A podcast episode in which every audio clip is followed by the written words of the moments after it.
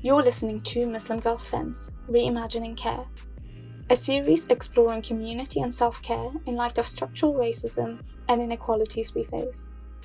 In this series, we interview participants and coaches from Muslim Girls Fence, academics, activists, and artists about their experiences over the past year and through all the lockdowns.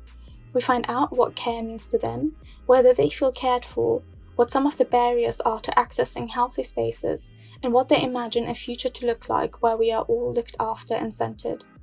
We hope to show that care and well being is dependent on so much more than candles and bubble baths, although that does help. As Audre Lorde said, caring for myself is not self indulgence, it is self preservation, an act of political warfare. Our fourth episode of Reimagining Care features psychiatrist and drama therapist Sara El Sadaf, our fencing coach Binny, and participants Taryn and Mona. We speak about the barriers to accessing mental health services through the NHS, why it's important to have therapists who are aware of structural racism and Islamophobia, and how capitalism and the fast paced lifestyle we live impact our well being.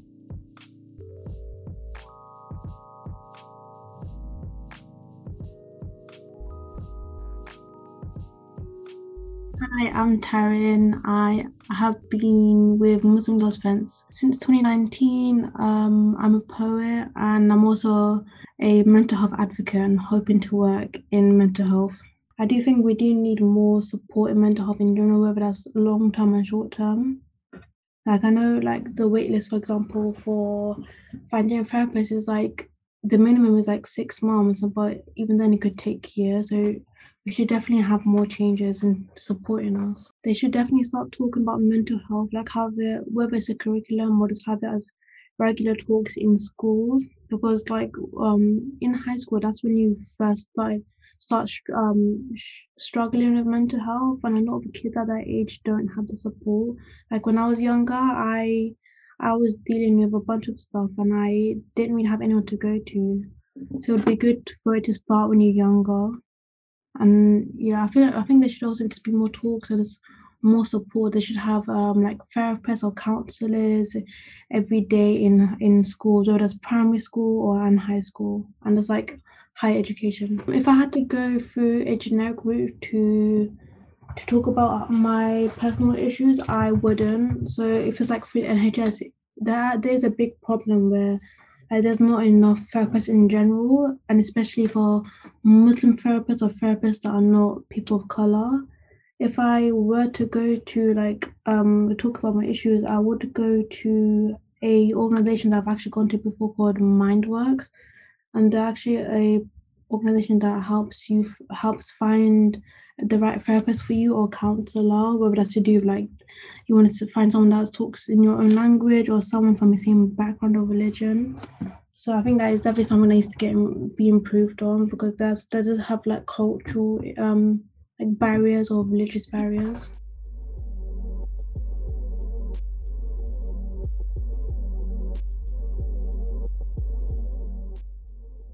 I do think Islamophobia and any other types of stigmas have affected the young people's um, mental health. I think with when it comes to Islamophobia, it is something that is rising sadly, and some people don't feel they are safe sometimes, or that they will be listened to or understood, which kind of makes it worse.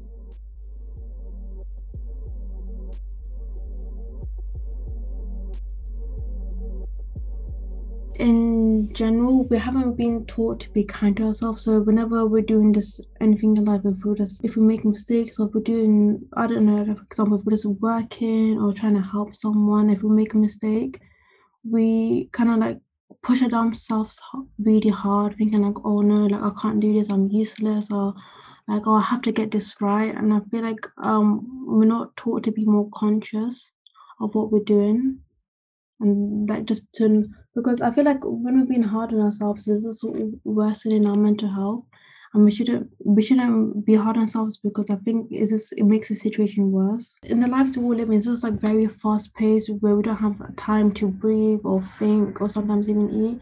And I just realized like over time, because considering I live in a city, it just affects our mental health a lot and just our general lives. So sometimes we don't even have time to eat or to even like speak to the people that we care about.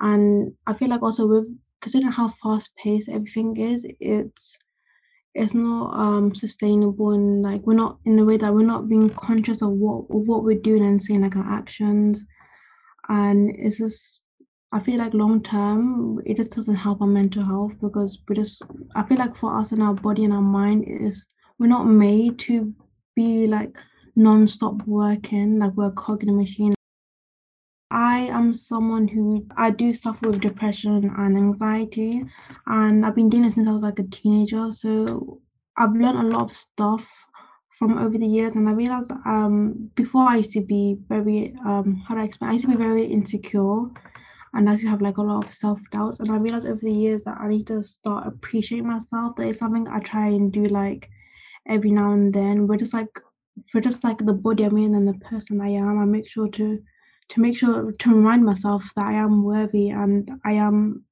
amazing. That's what I try. That's what I. That's what I say. I feel like the world we live in is kind of like we're all about like it's like a hustle based life where we always have to be grinding away.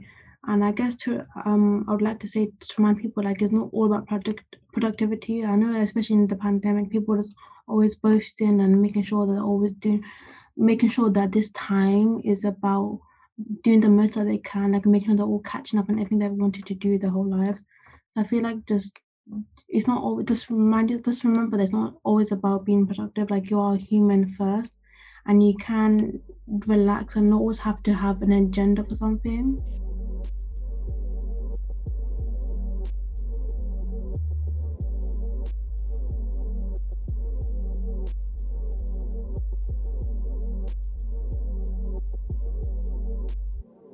Hi, everybody. Thanks for joining us today. Um, we have Sara El Saraf with us, who is a doctor, psychiatrist, and drama therapist. She tried um, conventional approaches to mental illness and began exploring paths that have led to creative and energy healing, somatic practice, social justice, and spirituality. She facilitates openings and closings using rituals, stories, nature, connections. Um, she has also um, she also researches co-production and participation in marginalized communities. Hi, Sarah. Thank you so much for joining us. Thank you. Thanks so much, Ayla. So we start most of the interviews in the same way by just asking you to reflect on what does care or caring mean um, to yourself and what does it mean to care for a community or for your community? Thank you. Um, well, I'll start with myself.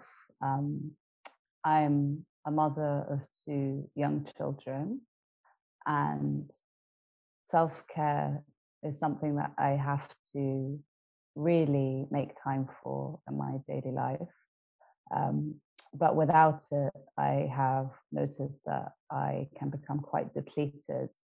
So for me, it's a practice which um, is essential. Um, so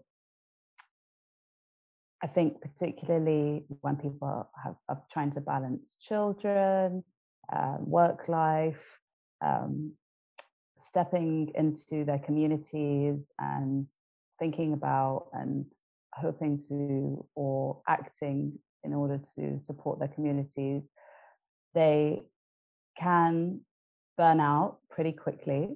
Um, and so, and it certainly happened to me working um, in the NHS for a number of years um, and also taking on certain um, social justice issues and being an activist um, around certain difficult and distressing issues it became really clear to me that I had to care for myself. So this is something that I have ensured um, that I honor um, within myself, and it has definitely enabled me to um, become more spacious um, in my in myself and in my work, and more generous in in how I am with myself, with my children, with my partner, and then further out with my family support networks and community.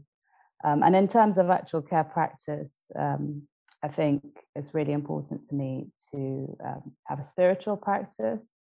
Um, and it's also important for me to have creative practices, um, practices which um, honor my physical self, so exercise, and practices which allow me to reflect and imagine. So things like journaling and art, music, Amazing. And you've talked a little bit about your journey working within um, mental health and how it kind of shifted over the years. And um, just could you just reflect on why you think it's really important to have therapists or mental health professionals who um, have an understanding of things like religion, um, different cultures, traditions, and also kind of bigger structural inequalities and how that impacts individuals? Yeah, sure. I mean, I think the easiest way for me to start answering that question is to think about my own journey as a Muslim woman of color, um, as a child of migrants, um, as somebody who doesn't really fit into the social class system, um, having had scholarships to private schools. Um, and how, how do I navigate the, these different spaces um, that I am in?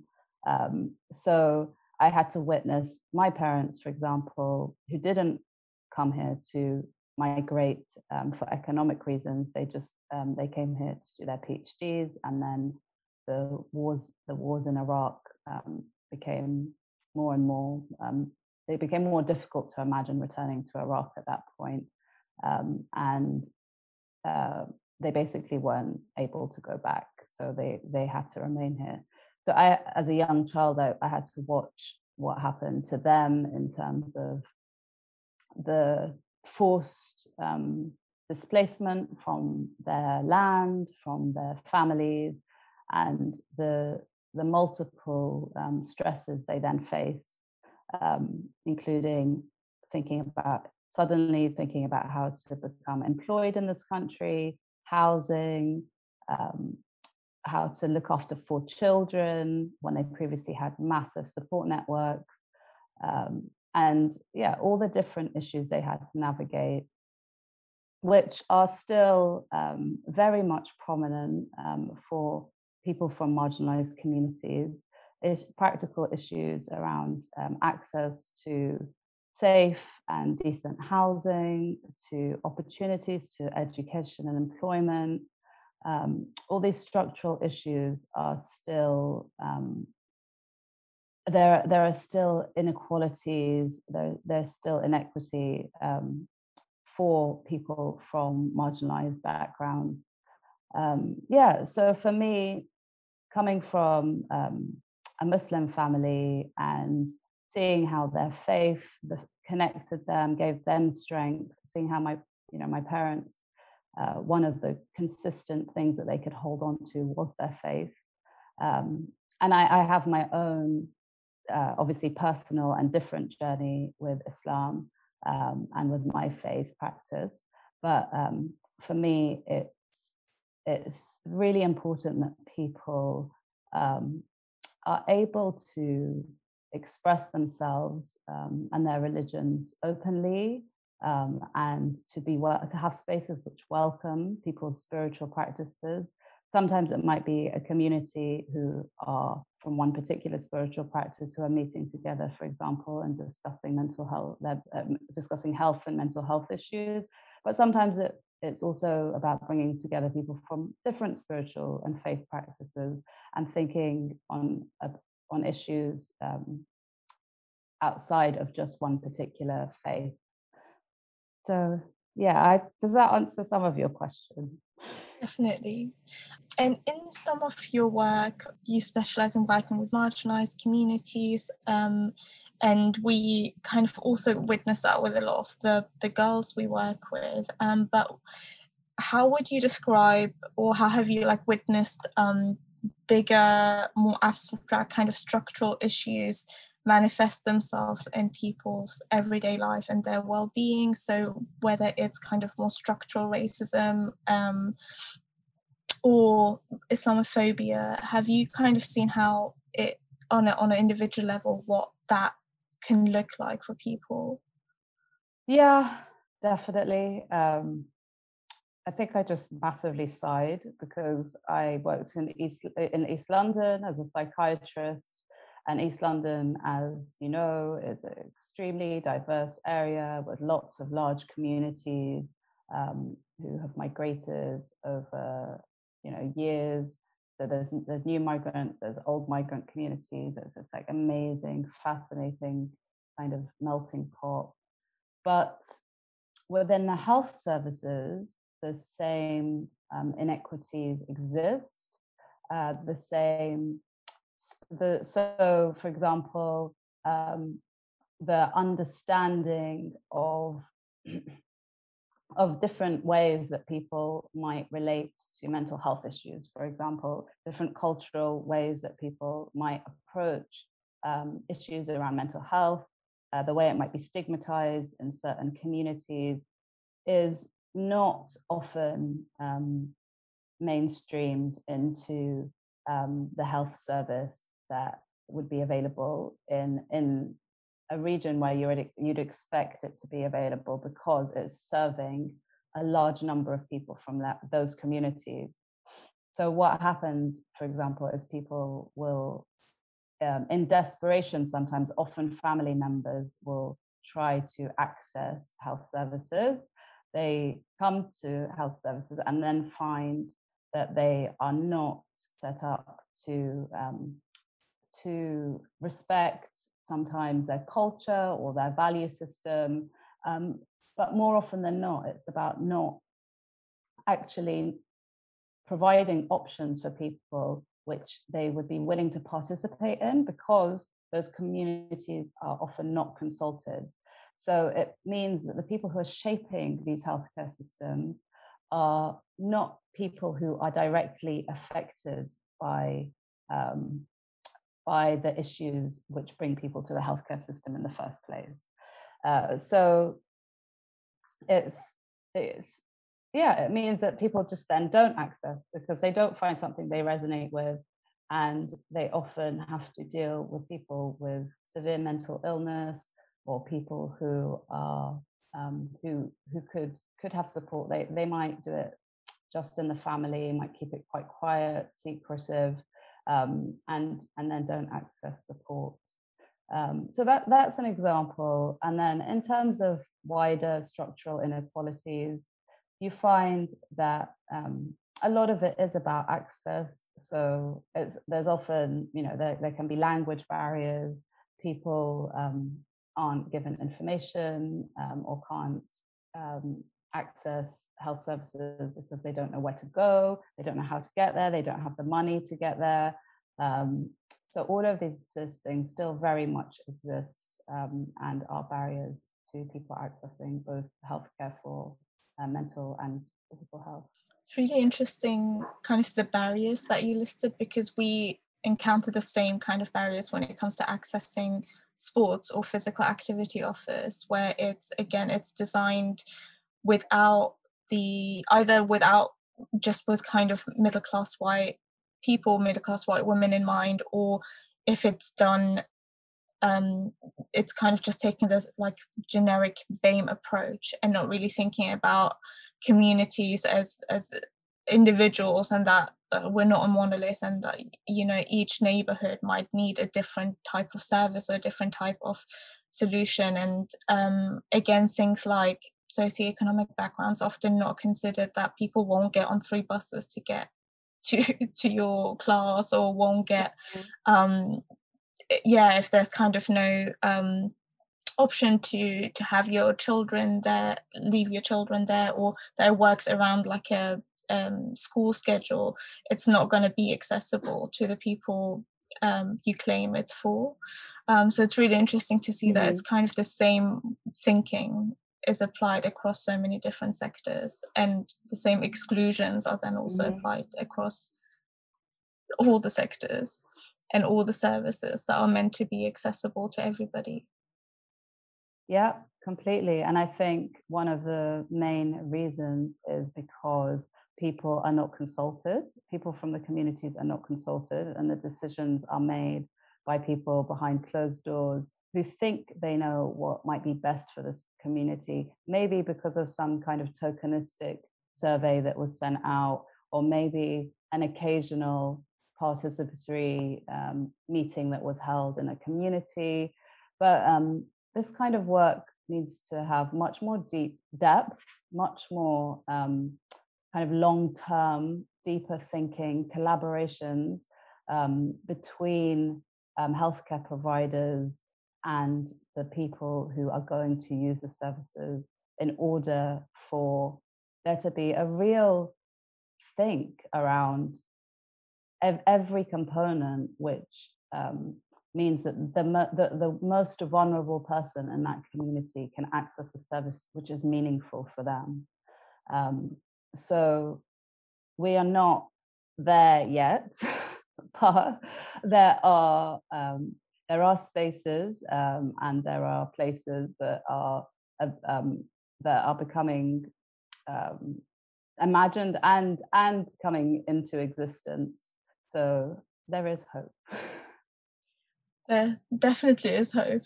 It's a slow process, but things are happening. Um, there's also maybe um, something that happens across mental health, um, but also we see within the sports sector um, and education, there's kind of a stigma that comes from outside the communities, and that has an effect on how um, black and brown people are treated within healthcare systems or mental well-being systems and women in particular mm-hmm. is that something you've encountered as part of your work and how yeah how how d- does that have a ripple effect onto communities? Yeah. Completely i mean in general there is still a um, stigmatize, stigmatization of people who suffer mental health difficulties is is widespread and it's generalized um, across um, across the board and it's still it's still something which is being tackled um, for example there have been many large organizations like time time to change um, which have been around for a number of years, who have been trying to change the narrative around mental health um, at a national level um, to encourage people to seek support for their well-being. Um, so that's on a national level, the narrative um, is is tr- uh, people are attempting to change the narrative around mental health and well-being, um, but it's it's still um, there, there's still high levels of stigmatization. There's still stereotypes as regard to who suffers um, psychotic disorders, and and you, this is even within mental the mental health profession. So you find there are studies, for example, that show that black men, young young black men, um, receive diagnoses of psychosis at a higher rate than young white men, um, that they, re- they receive higher levels of medication, um, higher doses, that they are restrained more often and um, can suffer um, consequences, health consequences of these restraints. Um, there are still there are still yeah um, psychiatrists who will diagnose black men in particular um, with with diagnoses which um, their white counterparts might not receive. Um, so so we we see still um, within the profession stigmatization, and then also outside of depression, just in the general public as well, um, and also obviously in communities.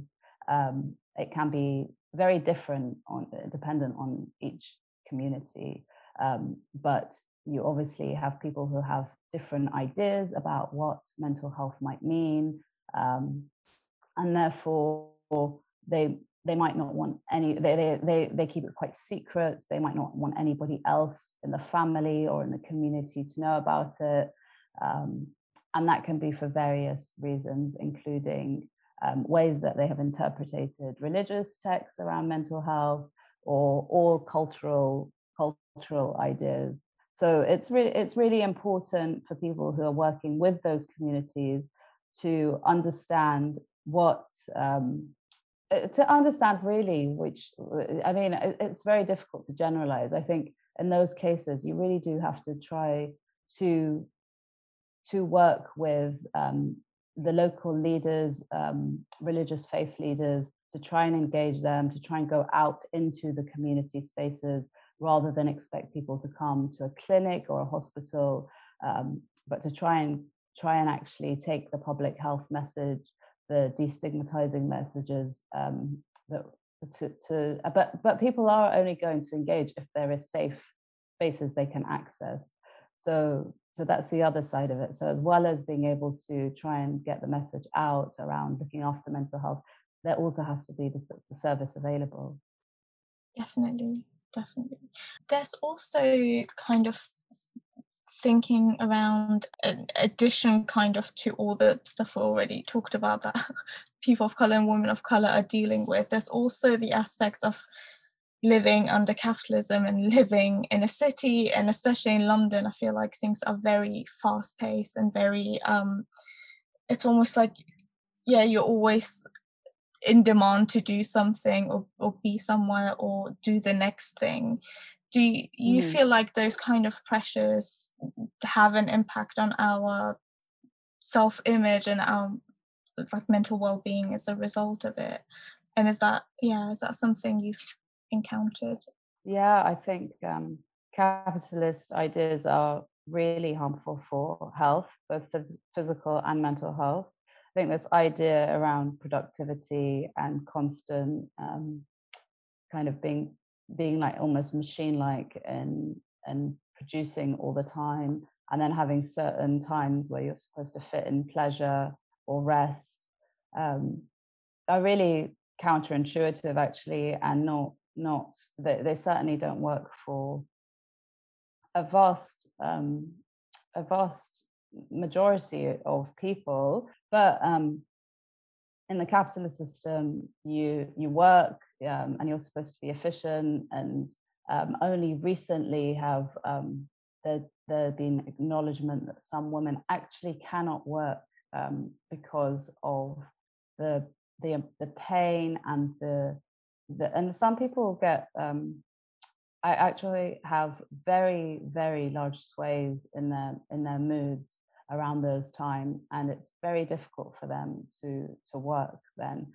So that's just an example of how, for instance, hormones um, and um, the hormonal kind of cycles that women experience, in addition to, for instance, some people going through a lot of hormonal changes at pregnancy um, and uh, in the menopause and other times of their lives, but often not acknowledged um, within the workplace. And often women are stay quiet about it um, and silently suffer or um, or uh, just uh, you know find have to lie which is also um, it shouldn't be the case they might have to lie about why they're not able to come in um, for three days or five days once every month.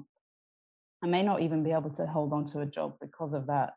Um, so, so these can be more not not every woman suffers in this way but there are there are women who suffer very much in this way.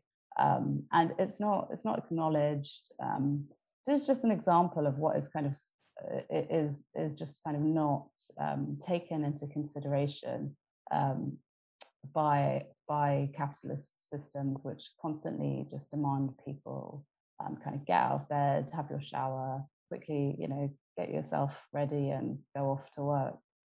I think that that was yeah very very good and I definitely like resonate with all of that as well and the especially like as like creatives this like pressure to constantly be productive is so counterintuitive to being creative and like actually doing doing the the the thing you chose to do. Yeah. It, it's yeah, it's yeah pressure. Um, and and it's really difficult because of the structure.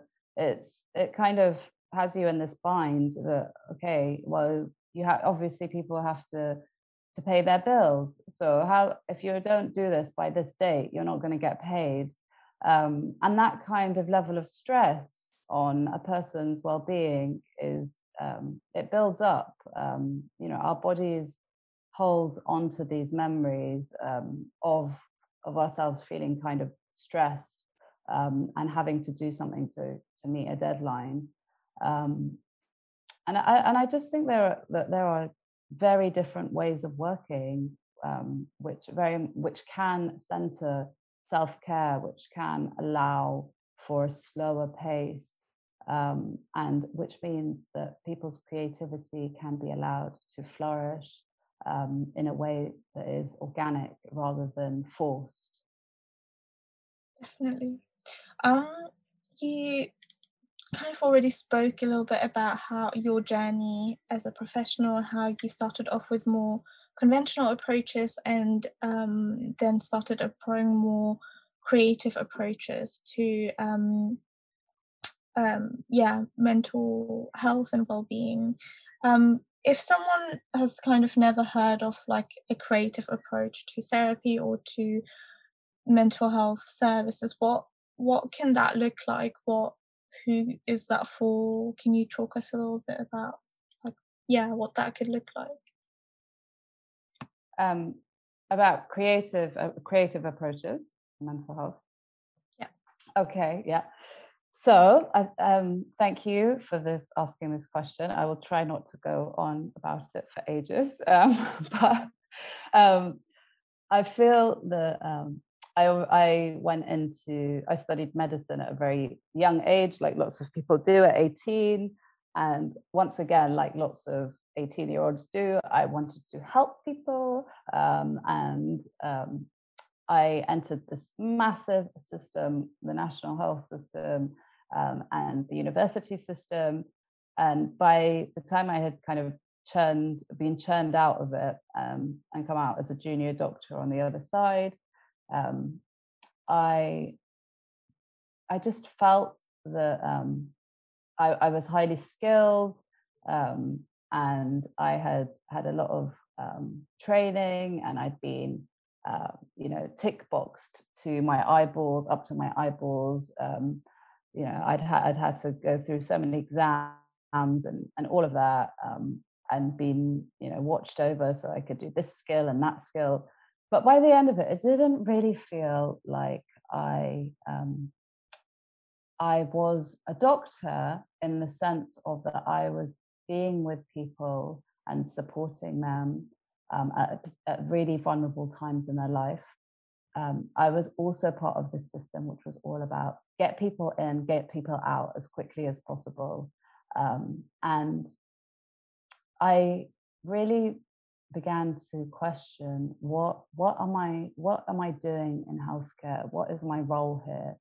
Um, and not uh, personal circumstances. I was interested in psychiatry, but not massively interested. I was actually more of a medic. Um, but personal circumstances led me to kind of um, do a short stint in psychiatry, um, and and I ended up staying on.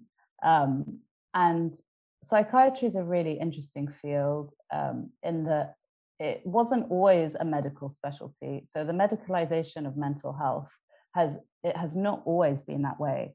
Um, in fact, mental um, the treatment of people who are mentally ill for centuries before the 1900s was um, was done um, depending on the community and their spiritual faith practices, their cultural practices. Sometimes it would be reconnecting someone to nature. Sometimes it would be you know, taking them to a spiritual healer, um, multiple, multiple ways of um, caring for and looking after people with mental illness.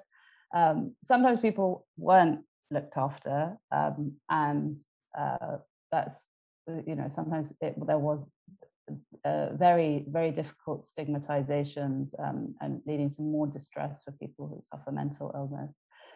Um, but psychiatry really kind of came into being a specialty um, and uh, in the 19 yeah in uh, after the world world wars where these different um, diagnostic systems were created like there's the american one the dsm it's known uh, as and they started to collect um, uh, different symptoms of psychiatric illness and then how they became diagnoses um, and so that's really how it entered um, into the medical model.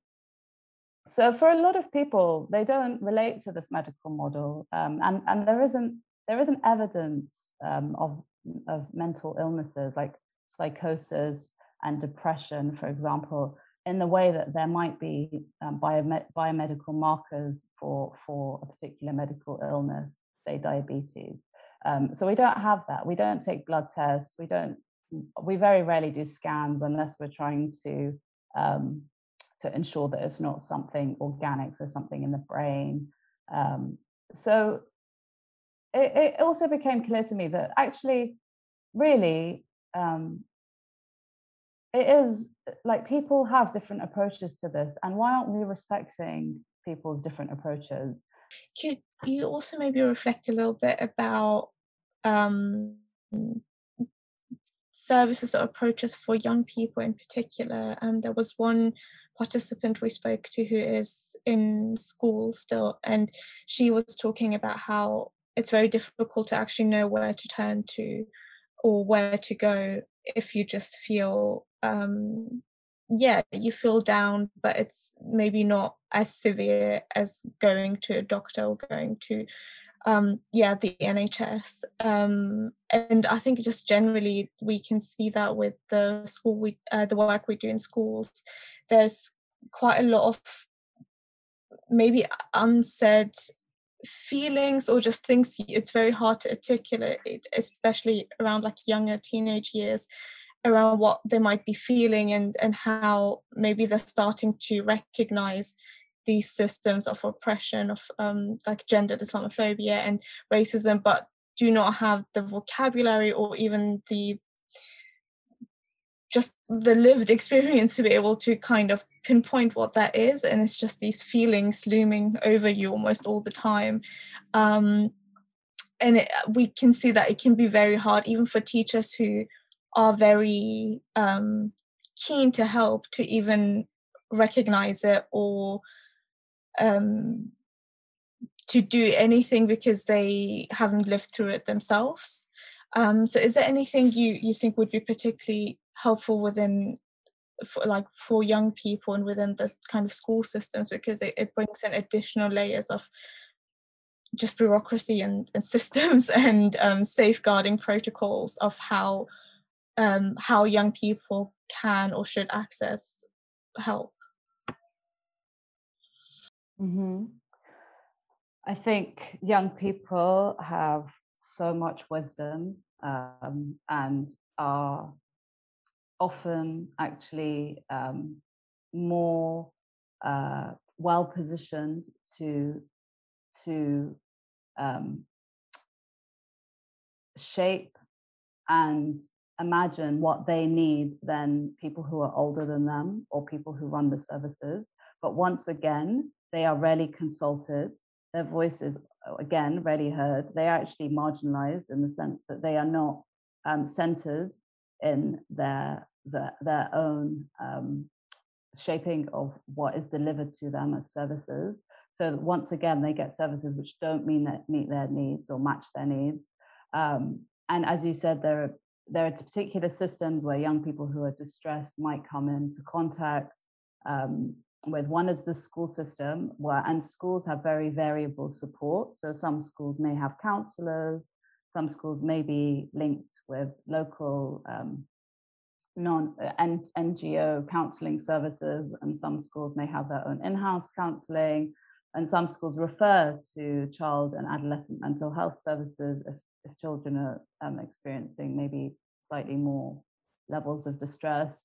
But as we know, there are there are huge waiting lists for CAMHS service. There's increasing evidence that young people's um, rates of mental health, uh, mental illness is increasing.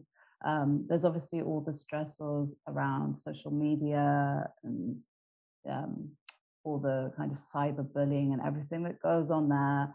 Um, and the people who are trying to manage and run these, these services do not have the experience because these things didn't even exist when we were young people. You know, so it's the, it, the, very much many, many of the kind of issues are, are issues that young, the young people know, the youth know, know way more about than older people. So really, I think the starting point is that they they need to be consulted. They need to participate if they if they want to. They should there should be um, nationwide, local community consultations to allow them to have their voice heard about what they what kind of services they need. Amazing. Thank you so much for talking to us. That was really, really um, enlightening and, and fascinating and definitely resonated, I think, with all of us. Thank you.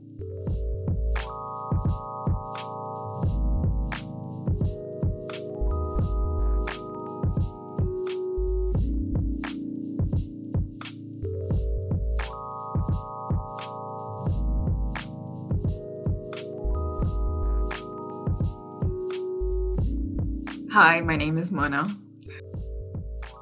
I think it's very difficult for people from different socioeconomic statuses to understand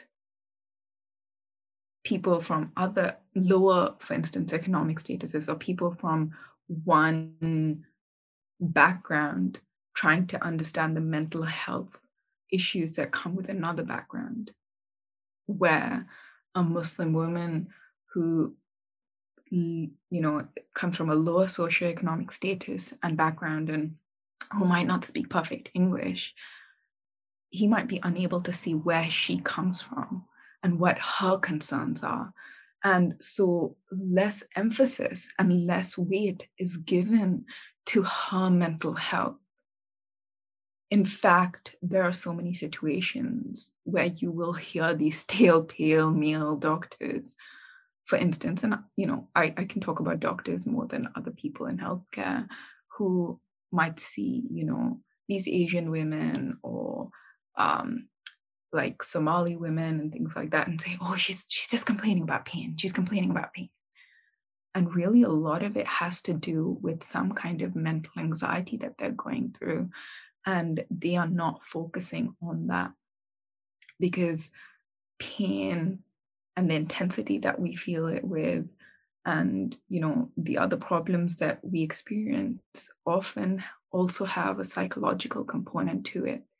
And it's easy to deal with the broken bone but it's difficult to deal with the the psychological component of what that broken bone might mean to somebody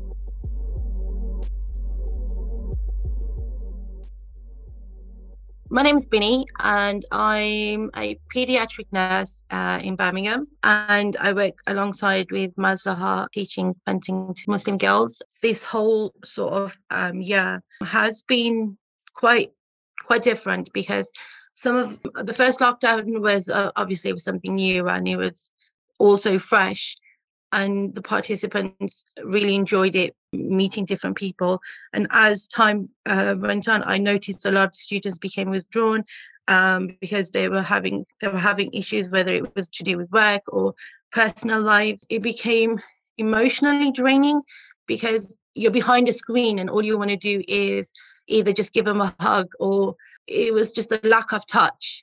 And although you know you it's not something that you know like you would do with your students or anything but it's just that having that face-to-face connection um, and being present present in their pain or whatever they're going through. But i felt on screen it was just so emotionless like from my part. Although i'd like to say that i did make a difference or you know i was able i was here and to allow them to sort of like speak to me freely and like my organization that we're like I work for has been absolutely amazing, like in terms of safeguarding that. um, and to make always make sure that mentally that I was I was fine. Although you know you can possibly maybe they'll think that I need more help than the normal person, um, but that's been that's been like the big kind of difference for me with this whole year, like knowing that okay when I switch the screen off, are they going to be okay?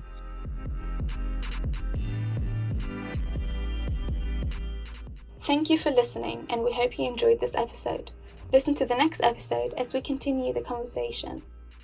To find out more about Muslim Girls Fence and the work we do, visit muslimgirlsfence.org and find us on Instagram at maslaha underscore UK and at British Fencing, and on Twitter at maslaha and at British Fencing.